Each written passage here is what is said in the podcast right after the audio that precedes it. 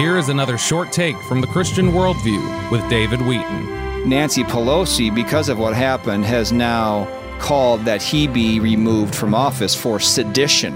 In other words, trying to, to take over government because uh, some of the supporters that day breached Capitol security and got into the grounds of the Capitol. So it, it, was hundreds of people, if not thousands, breached the Capitol. They got inside, they went into offices, they were posing for pictures in Nancy Pelosi's office. They tried to get into the, the House floor. Uh, it was mayhem inside the Capitol. And, and by the way, this was something that had never been done. This is something new.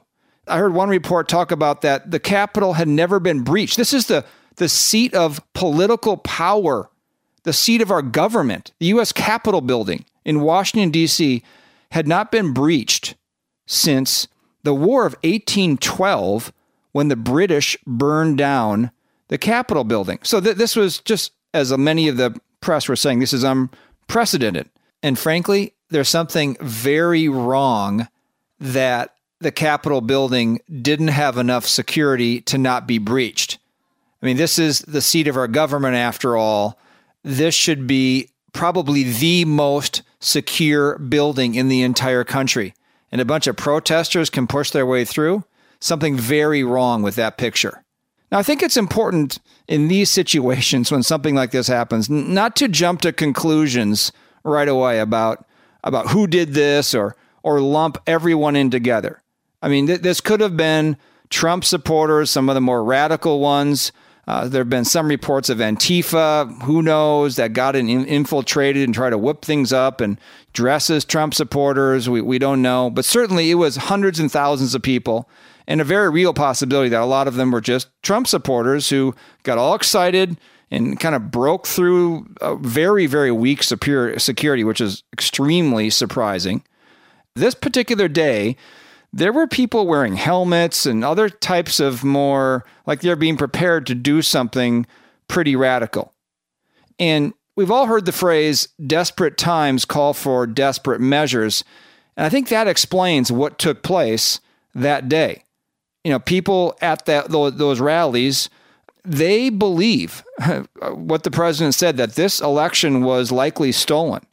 And they know what these socialist Marxists who are now taking power are going to do. They're going to be further lockdowns over the virus. They're going to be the the U.S. is going to be in a in a surrender relationship to uh, enemies like China. They're going to be pushing immorality on the country, the Equality Act. I'll get to a Robert Knight column in a little bit. Punishing free speech restricting speech, as you see on social media taking place, church lockdowns, uh, lack of freedom of religion, and stacking the Supreme Court with more justices so they can turn it to the liberal side.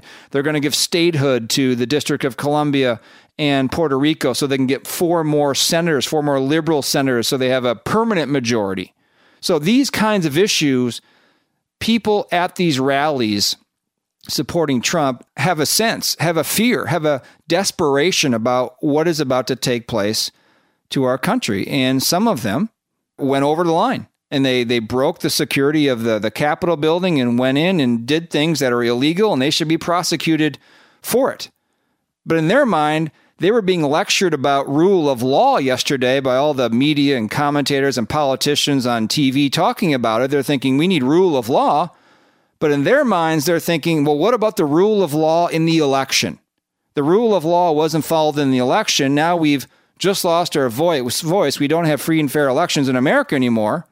And so don't lecture me on the rule of law about, about barging into the Capitol when the rule of law is not actually followed in this country.